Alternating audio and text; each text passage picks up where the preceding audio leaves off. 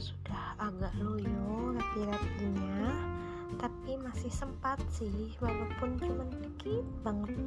Cuman milih 10 foto aja waktu itu. Dan itu foto anak semua.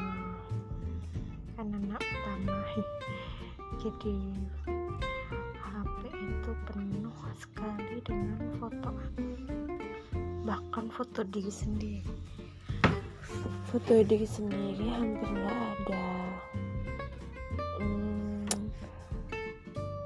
sudah mulai bosan sih bersih-bersihnya tapi karena demi kebaikan hidup di masa yang akan datang.